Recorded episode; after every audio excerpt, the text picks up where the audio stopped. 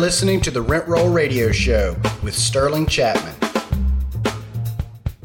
All right, listeners, welcome back to the show. We have a really special guest today that I'm super excited to have on. He's somebody that I've kind of been keeping up with from afar on Bigger Pockets for years, read his book, been following his, his videos, and, and applied a lot that I've learned from him in, in my business. So, tons of credit to him.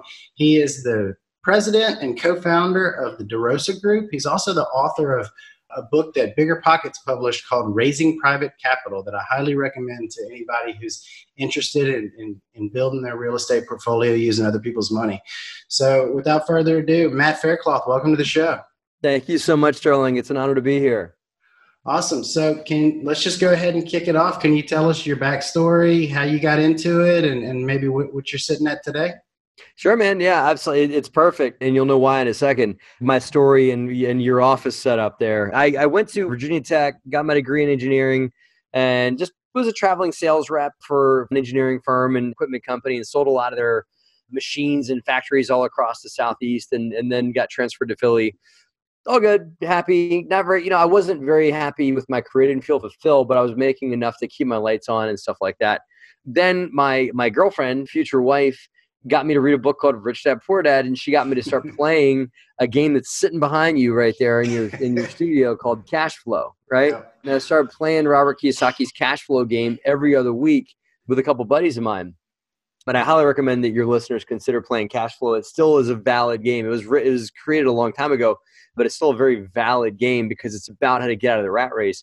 And so I played that game, and I learned a lot of the tools to do it in real life. So I eventually bought a three bedroom, one bath, lived in one of those bedrooms and rented out the other two bedrooms in my home. Each guy's paying me 500 bucks a month. My mortgage was 940. So I was making 60 bucks a month and living there for free, which was amazing. And I had a full-time day job, you know, making a nice salary. So I was able to take that nice salary I had and throw every nickel I was making towards my credit cards, student loans, that whole thing so I got bit by the bug, if you will, at that point. That's what turned me on to it, and I haven't looked back since. Soon after, my girlfriend and I got married, and I quit my job and started investing full time since then. That was 2005, and I haven't looked back since. Awesome. So there's probably a lot that happened in between there. How, how did you scale up going from your first house hack? What, what did you do next? I mean, how did you feel comfortable quitting your full-time job going into real estate what was your what was your income looking like? Were you flipping houses? Were you did you have a substantial rental portfolio? You know kind of no no no. We bought my, so my girlfriend and i bought a duplex in philly. So i don't recommend people buying rental property with your girlfriend. And then also i borrowed money from her dad to do it. So i borrowed money from my girlfriend's father and then bought a rental property with my girlfriend while before we were married, right? so real estate's not something you take lightly. So we were putting like her maiden name on the deed and stuff like that. And then we got married, we had to do the maiden name thing and all. It was a mess. But I borrowed 30 grand from her dad to do the deal, right? Nice. So those are our two rentals. Was the home I used to live in and that duplex were the two rentals we had when we quit when I quit my job the biggest thing we did, Sterling, was that we figured out how to do some this crazy novel concept. Your listeners might not understand what I'm talking about, but we did something called living below our means. Yeah, they you hadn't know? heard of that. Yeah, no, not familiar. not familiar, Matt. Uh, my my income is ten thousand a month, and my expenses are twenty thousand a month. Right? right. You know? yeah. So we bought a house that was half of what we could afford we you know lived lean man we kept driving older beat up cars we didn't take crazy vacations or anything like that. We just lived lean and we were able to find a way to live on her salary alone. So most people in America, God bless them, are, are spending every nickel they make. We found a way to spend a lot less than what we were making, and it takes spousal alignment on that. It took it Absolutely. took both of us to buy in because if she wanted to live in a bougie half million dollar house, yeah. and I was okay living in a little townhome, right? then we're we're not aligned you know and there's there's no why there but we were aligned in what we wanted our alignment was okay we want long-term wealth we want long-term success so we're going to live in a house that's way cheaper than what we need and we lived in like a blue collar c class area you know i mean mm-hmm. you, you, know kind of kind of funky neighbors you know? Don't look that guy in the eye kind of thing you know? so how that's a topic that's a topic that comes up a good bit and it's definitely it's something that i went through with my wife and i think a, a lot of our listeners kind of struggle. How did you get that spousal alignment? How did you get your wife as as gun ho? She's already on board, brother. She gave me rich dad. She got me to read Oh, rich sh- dad poor dad, So, man. so you were the You tag know? along. Nice. Yeah. No, I'm the convert. I'm the Gotcha. convert. I was spending every nickel that I made and stuff like that. I'm the one with 30 grand worth of credit card debt when she met me, you know? I'm the one that was just, you know, like I remember one point before we before I met her, I, I remember one point in my life I had seventeen dollars to my name in my checking account for like two weeks until I got paid again. Like it's seventeen dollars sitting there. Like, oh jeez. Ramen noodles, I guess.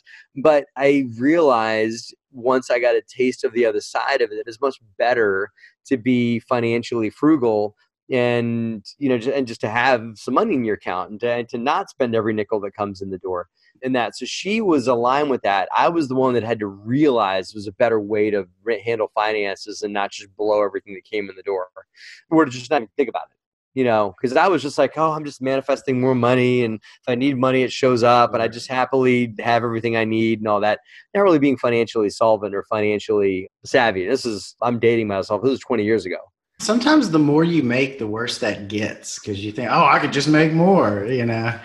I know people that are making 30 grand a month and that are broke, Right. you know? They're making 30 grand a month, man, but they got a $10,000 house payment.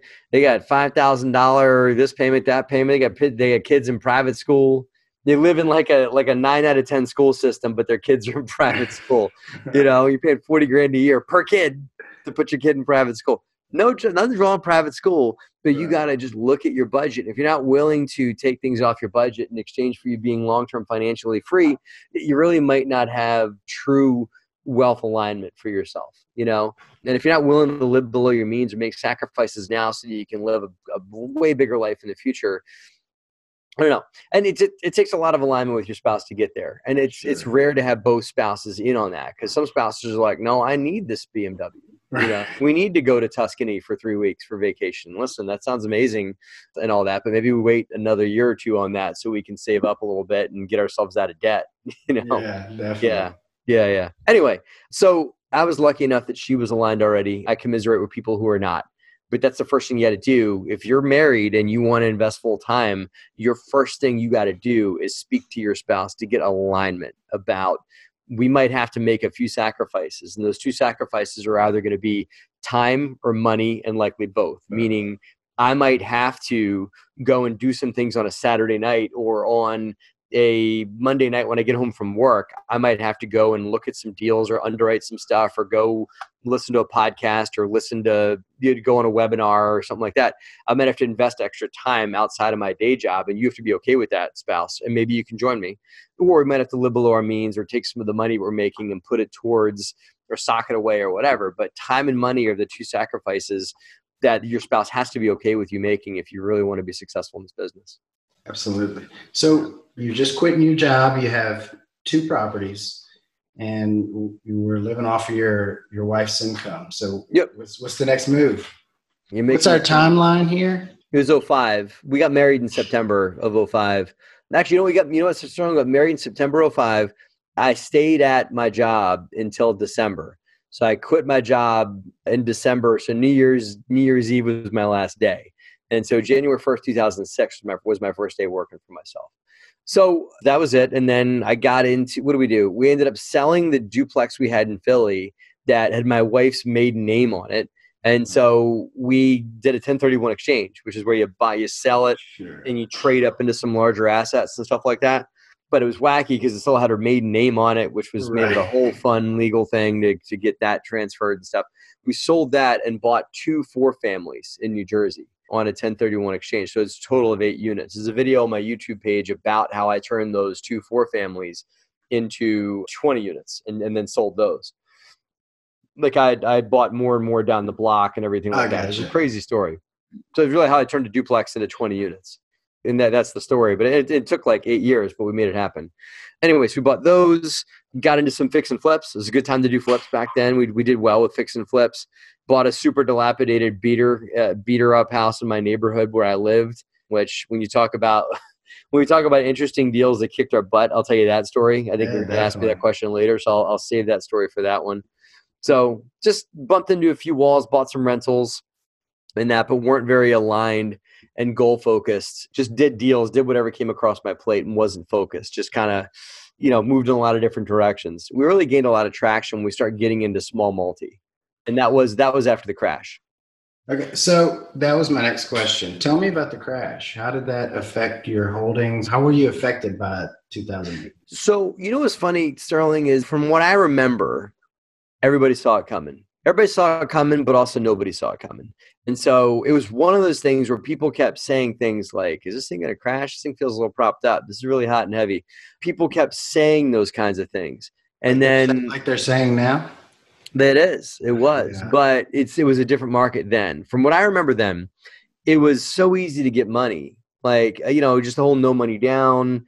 I bought a uh, four family right on eighty percent first mortgage, fifteen percent second mortgage on a negative amortization, meaning like the full monthly interest on the loan was a thousand dollars to make it up to a thousand dollars but they would let you pay six hundred dollars. So let you take six hundred bucks and pay that towards interest, and the other four hundred dollars you owed them for interest would just get rolled into the back of the loan. So your your principal and your mortgage would go up four hundred dollars a month. Oh, wow. So you're going the wrong way. It's called negative amortization. I don't even think you can get that yeah, anymore. They don't do loans like that anymore. no, I don't think so. They should, and they never should have but I did, you know, so I was, you know, stupid or whatever. I, you know, so I, I did that back then because it was up in my cash flow, you know, and that's how it was presented to me. And it made sense at the time, and we made cash flow on the property, but you know, and just getting a second a second mortgage, a five percent down rental property. Can you imagine? Yeah. No doc loans, everything like that. So that's it. It needed to crash to correct a lot of that stuff because the money was just flowing in the streets back then, and because people could buy rental properties on such low money down, that's what inflated the price. Because remember, when people buy, they're buying on monthly payments and how much they got to come out of their pocket on. When you look at an apartment building or a rental, like say a single family home, if it's 20% down, you're saying, okay, I've got to lay 20% down. Where's that 16,000 going to come from? Okay, I got to find that. It's going to be 16,000 down and it's going to cost me $800 a month to own this property. It's really what people look at. Right. You know, now you can say, oh yeah, you're right. They look at property value, they look at cap rates, they look at rents, but really, a lot of times when people, you know, are buying a car, they look at the same thing. This is what the monthly payments are going to be, right? So they buy homes on this on the same method, and so because you're able to buy rentals on such low money down back then, it really drove up the market on on rentals because people could get in a three percent down, five percent right. down. So your ROI on the property or your cash flow percentage was artificially inflated. Does that make cash, sense? Your cash on cash, yeah. Your cash on cash, not your cash flow. I'm sorry. Your cash on cash was artificially inflated because you had such little cash into the deal that you know. So what? I'm only making 300 bucks a month on a three family. I only laid like five grand down to buy this place. You know, so my cash on cash is through the roof. So arguably the numbers made sense there, but when you sort of really look back on it, you're like, this is nuts. You know, yeah. that, that everything's so over leveraged and overheated. I'm not seeing the same thing now. And you're right that people like people are saying the same things now. It's going to crash, but I feel like it, it's it's beholden. It's the same conversation that you have if you ever go to Atlantic City or Vegas or something like that, and you go to the roulette table and you find one that hasn't hit double zero in a long time. Right. you find one that hasn't hit that hasn't. It's like going to roulette. Yeah. Like, hey, this this one hasn't hit red for a while. Yeah. So what is it? That means it's due. Yeah, you know? that's that's not how statistics due. work. it it is, but it's also not how economies work. In that in that, but it does. And just because it happened in oh in 08 doesn't mean it's going to happen the way that it did now. I do think that we're due for a correction or at least a slowdown, but I don't see it. Just I don't see the fundamentals that it's propped up like it was last time. Right. You know, I don't know. What do you What do you think? My crystal ball is broken. Yeah, right. So, so I, mean, I, have no idea what's going to happen in this market, but I'm I, curious what you think the market's going to do. I certainly don't think we're going to have another 2008 in in the near future. I, I do think it, there will be a slow correction, and I, I, already think it's it's started to slow. If you look mm-hmm. at you know days on market, uh, uh, sales of houses and stuff like that. I'm not afraid of it. I'm positioning myself with all of my investments to weather the storm. You know, everything I buy is on long term fixed debt. It's all cash flowing, so I'm not afraid of it. I mean, I and I hate to say this because it's it, it, sounds terrible, but I, I welcome it. I mean, everything's going to go on sale. There's going to be a ton of deals out there, and, and it's only yeah. Well, I don't know if the legs are going to get cut. There were properties again pre-crash. There was stuff selling for eighty, ninety thousand dollars a door. Here, I'm sitting in Trenton, New Jersey. This is where we got our real. This is where we really got our legs underneath us when I first got started. Was in Trenton, and so when I first got started, people were buying stuff for 70, 80, 90,000 a door. But after the crash, stuff started selling for 15 to 20,000 to 30,000 a door, right? I just sold a lot of my portfolio here in Trenton recently and I sold it for 60,000. So it's not back up to 90, it's back up, right. but it's been a nice healthy appreciation in most markets. And the stuff that I bought pre-crash cash flow the whole time. Like rents didn't dip and that. So to your point, I'm just going to keep doing stuff that makes fiscal sense. And if it does slow down, I'll just keep cash flowing it through the slowdown. So you, you know? said earlier you you hit your stride after the crash. What did you do different? Focused on rentals, focused on raising equity. We kind of got stalled out, right?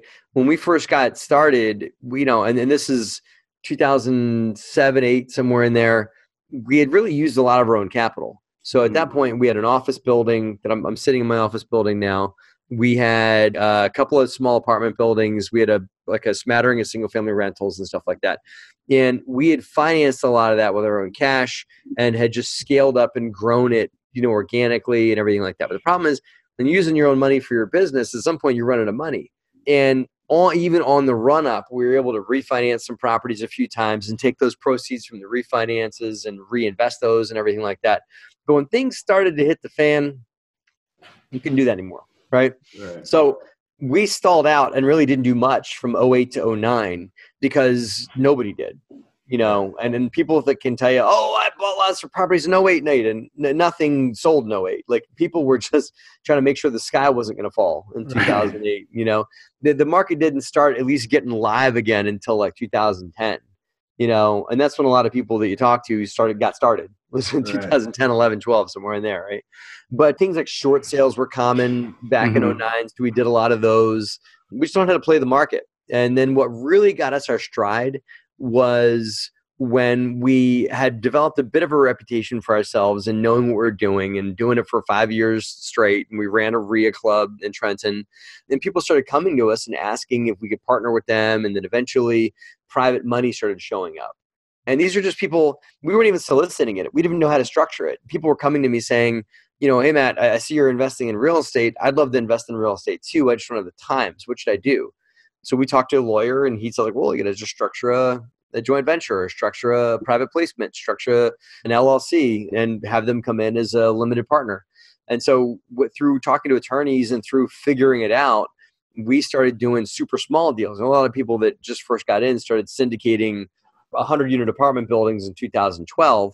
We didn't do that. We started with super small deals. And that's like a big thing for your listeners. You don't have to do big apartment building deals to be successful in this business. Everybody thinks that, that that's what they want to be doing, but they don't realize that you can be bringing investors into all kinds of real estate stuff. Right. And so we started bringing in investors that wanted to put their money somewhere. They didn't trust Wall Street anymore. They wanted to just do something else. And so my first private equity investment was fifty thousand dollars. Guy put in fifty k and partnered and with us on it. And we now how, how did you structure that? We formed an LLC.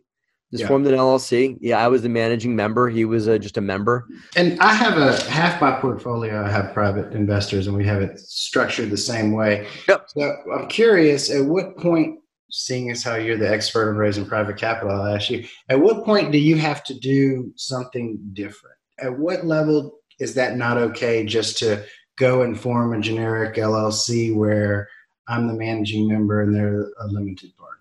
Sure. Well, it, it becomes like an SEC thing if your partner's not active at all, right? Okay. The SEC define. Are they not active by the nature that they're limited? No, you can give them. You give them a role in the company. You give them something to do, even if they don't have voting rights. You still give them something to do. And for my guy, I, at that point, I didn't have enough portfolio to qualify for my own mortgages without a day job. So my investor was co-signing on the loans for me, right? Okay that right there, that's being active. You yeah. know, that made him not. Let me. That made him not 100% passive. Even though he was in the he didn't have voting rights, he was still enough owner and and on the loans for the banks. And so and we also documented the way that he was set up in the operating agreement. So that made him an active partner in the company at least to the point where the SEC would view it as not a security. Okay. and that's what you want. You don't want his role to be a security in the company. Got it. Because if it's a security then you got to sell you got to run it to the SEC okay. Even if it's even if it's a dollar it's a there there is this is a misconstrued thing people think that oh as long as i do deals less than a million or as long as they do deals less than a hundred grand or as long as they give me a big enough check whatever whatever you know superstitions are out there none of these are true. It just if you were selling them security the sec gets involved. That's it. Yeah. so make what you're doing not a security. By giving right? them some active role well, no matter how there's four things that have to be met for something to be a security okay? The first two are obvious. It has to be an investment of money but what that means is sweat is not a security. Okay. Yeah. It's got to be investment of money. It's got to be for the expectation of profit, meaning your Uncle Charlie can't give you 10 grand as a gift. If he doesn't expect a return on it, then that's not equity. Okay. Yeah. That's why that's how things like Kickstarter and, and those organizations and GoFundMe are able to operate without a secure. They're not, those aren't SEC regulated organizations either because you're donating, you know, even if it's to get a company up and running. If it's for mm-hmm. a business, it's not equity because it's not for the expectation of profit, right? right? Number three is in a common enterprise. So what that means is you and your equity investor have to be in the same venture, right? In the same company. So if your equity investor loans you money, or if they're over here and they have different interests than you do, then they're not at a common enterprise. So that's why any loan is not a security that's why loans are autom- automatic left table. They're not security. That's an easy way to get started is to structure everything around private loans. Even if you give your lender part of your upside potential, a joint venture, that's still not a security. Okay. Because they're a lender. They have different goals than you do. One of their goals is to make the most money they can, and that might mean you not performing on your loan. That's not a right. common enterprise. Okay. The fourth thing is through the efforts of another. So an investment of money with for the expectation of profit in a common enterprise through the efforts of another. Okay. Right. Those four things are security.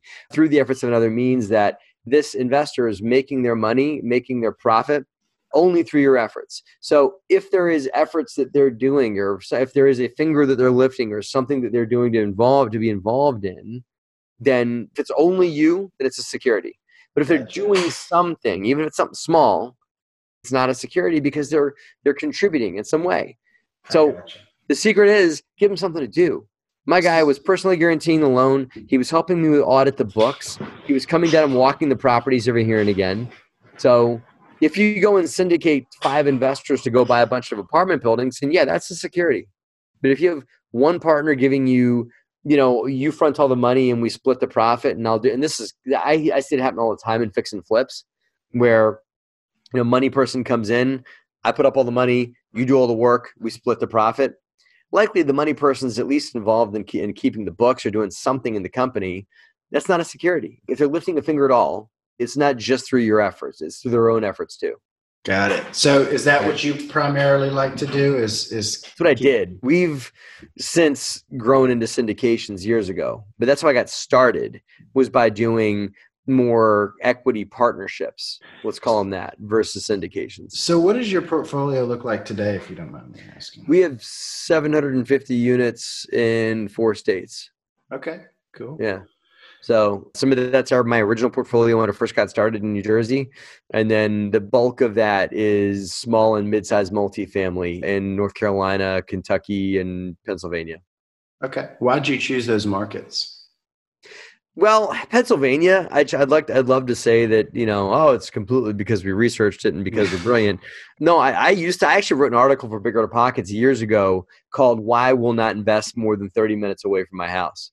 You know okay. Uh, and that's the article's so not true anymore because it's got sure. a plane i got off a plane yesterday from kentucky and i was like you know three hour flight from my house right and everything like that so anyway we originally were investing in trenton only and i had built a whole business around trenton and we expanded to philadelphia then philadelphia got too expensive And so we started pushing further into Pennsylvania, and I found Lancaster as a market that's really solid. I love it there. It's it's got good economic fundamentals, and the prices made sense. The economy made sense, and the prices made sense. So we made a second home to invest, a place to invest there. We've done quite a few deals and built relationships there. Then we expanded our team, and it became less of a one person operation or a two person operation with my wife and I, and we got into larger and larger projects, and that's when we started researching markets and finding markets that made long-term fiscal sense that had good fundamentals. And that's how we got into north carolina and kentucky a because they weren't as competitive at the time. Like there's not everybody and their mother were you know weren't buying there right? Sure. and the fundamentals were there. So i invest for fundamentals and the fundamentals were there but the prices weren't hadn't caught up with the fundamentals yet. Gotcha. What would you say your biggest home run is? Biggest home run Depends. So I've got a bunch of flips that, that have been phenomenal home runs where we just bought right. We're smart about the renovations, created massive value through the renovations that we did, and reaped that value out through the through the property sales. You know, mm. biggest biggest wins I can think of Sterling were properties that I made you know like like significant income from or significant shots in the arm on flips and then had zero dollars in and i've had a few of those where i had no money in the deal and we still walked out with an enorm with a really really nice check. And so those are slam dunks. I mean, you can't you can't beat that. A lot of my most of my rentals do well. If you give a rental long enough, it'll perform well. Right. And that's what's great about rental real estate. It's extremely forgiving. Flips are extremely unforgiving. Sure. Rentals are extremely forgiving. Yeah, definitely. What's your biggest disaster? You have any? You lost oh, no, money? I got some. Pro- I got. Some, yeah. Okay, I'll tell a quick. I, I know I've been talking a lot, but I'll tell a quick story. Right the town I lived in, I used to live in, in South Jersey, and I drove past this house all the time. It was just it was one dilapidated house in my hometown, and I'd be like, "Man, somebody's got to do something about that place. Somebody's got to do something about that place." And finally, I was like, "You know what? I'm going to do something about that place." And so I did. I looked it up, looked up the name on public record, and it was a really funny spelled name. It's a funny name, right? And then for, to protect the innocent, I won't say the name but it was a really odd name. And so I Googled it. I Googled the name and I looked on a thing called Zaba search, Z A B A search, and you can pretty much find people's names and phone numbers on there. Nice. I looked on Zaba search and it didn't show up. I'm like, that's weird. So there's, there's nobody by that name. So then this title company had been banging on my door trying to get my business. Like, hey, we want your, we want your title work and stuff like that. It's like, yeah, you know what? Here, help me with this. Here's an address. Find out who the owner is. It turns out the name in public record was spelled wrong right? So I typed it in the right way in Zaba search, and two names came up. One of them was in Poughkeepsie, New York. So I called the guy in Poughkeepsie, and he's like, "I'm like, hey, I'm calling about this house in South Jersey." He gave me the address, and he was like, "Yeah, it's my grandfather's house." He's like, "Why? Are, you know, what do you know about that?" I'm like, "Yeah, well, guess what your grandfather's house looks like now, you know?" and so through a lot of rigmarole through the probate courts and through all kinds of mess, I was able to acquire that property from him.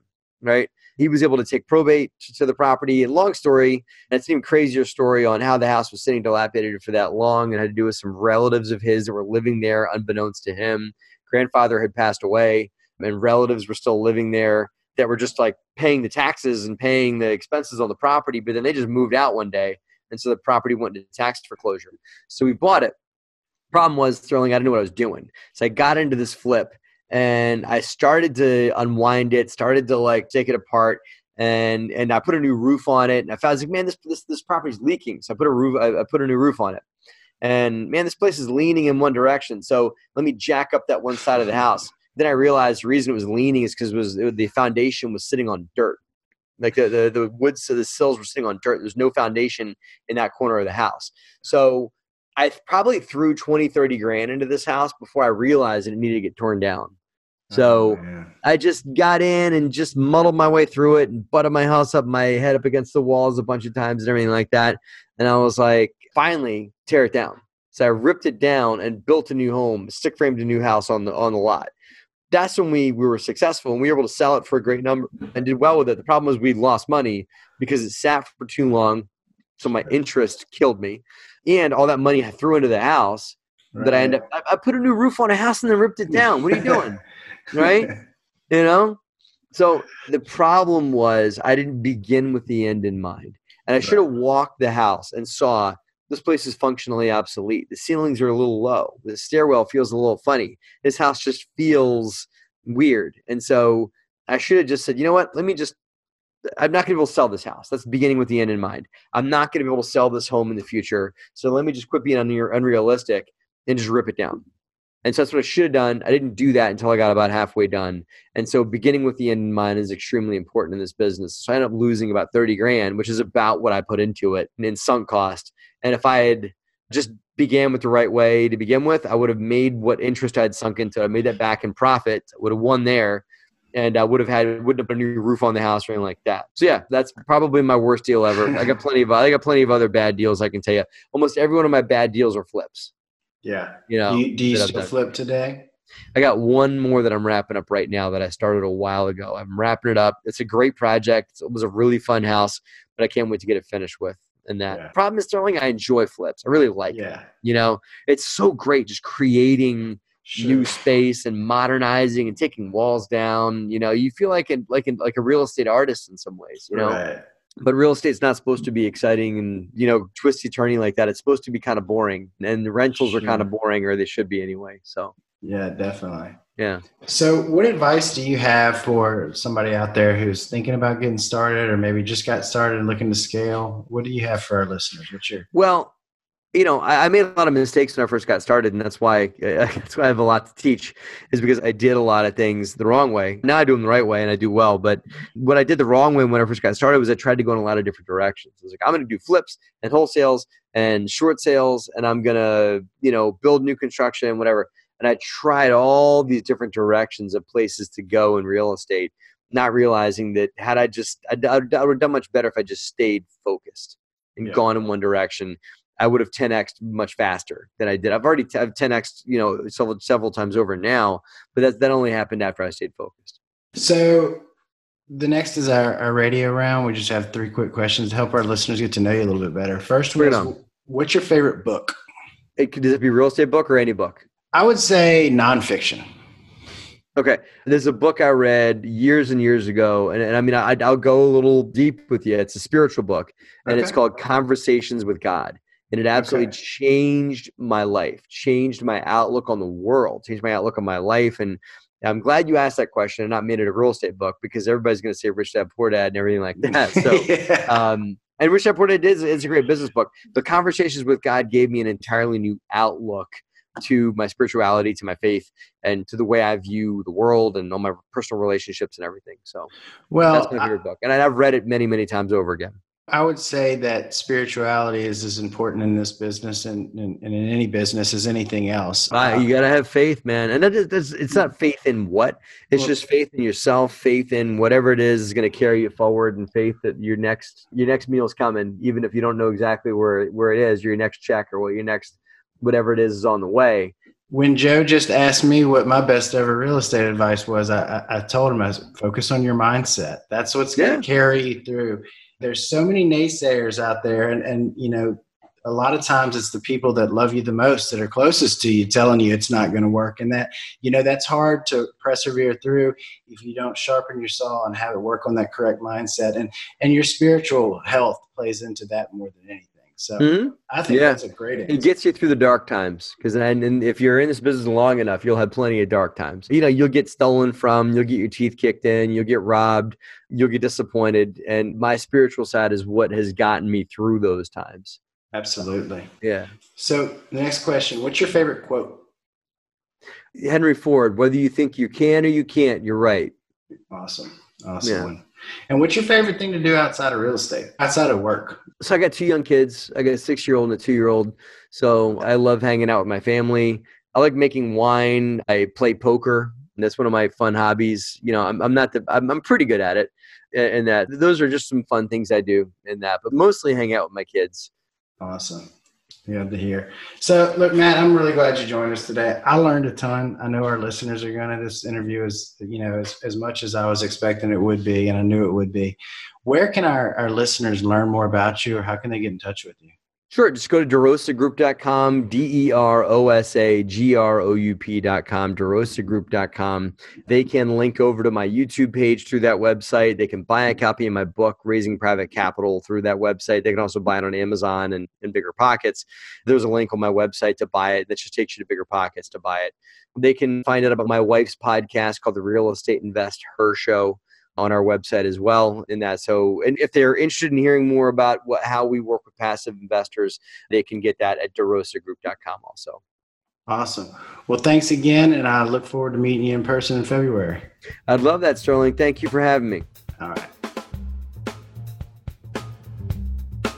Thanks for tuning in to the Rent Roll Radio Show brought to you by Crestworth Capital. We hope you enjoyed the show, and if you did, please hit the subscribe button and leave us a rating and review. You can also visit us at crestworthcapital.com or rentrollradio.com or follow us on Facebook at rentrollradio or at crestworth capital. If you would like to reach us, feel free to shoot us an email at info at rentrollradio.com or sterling at crestworthcapital.com. We hope you come back next week to join us on some more of our journey. Until then, happy investing.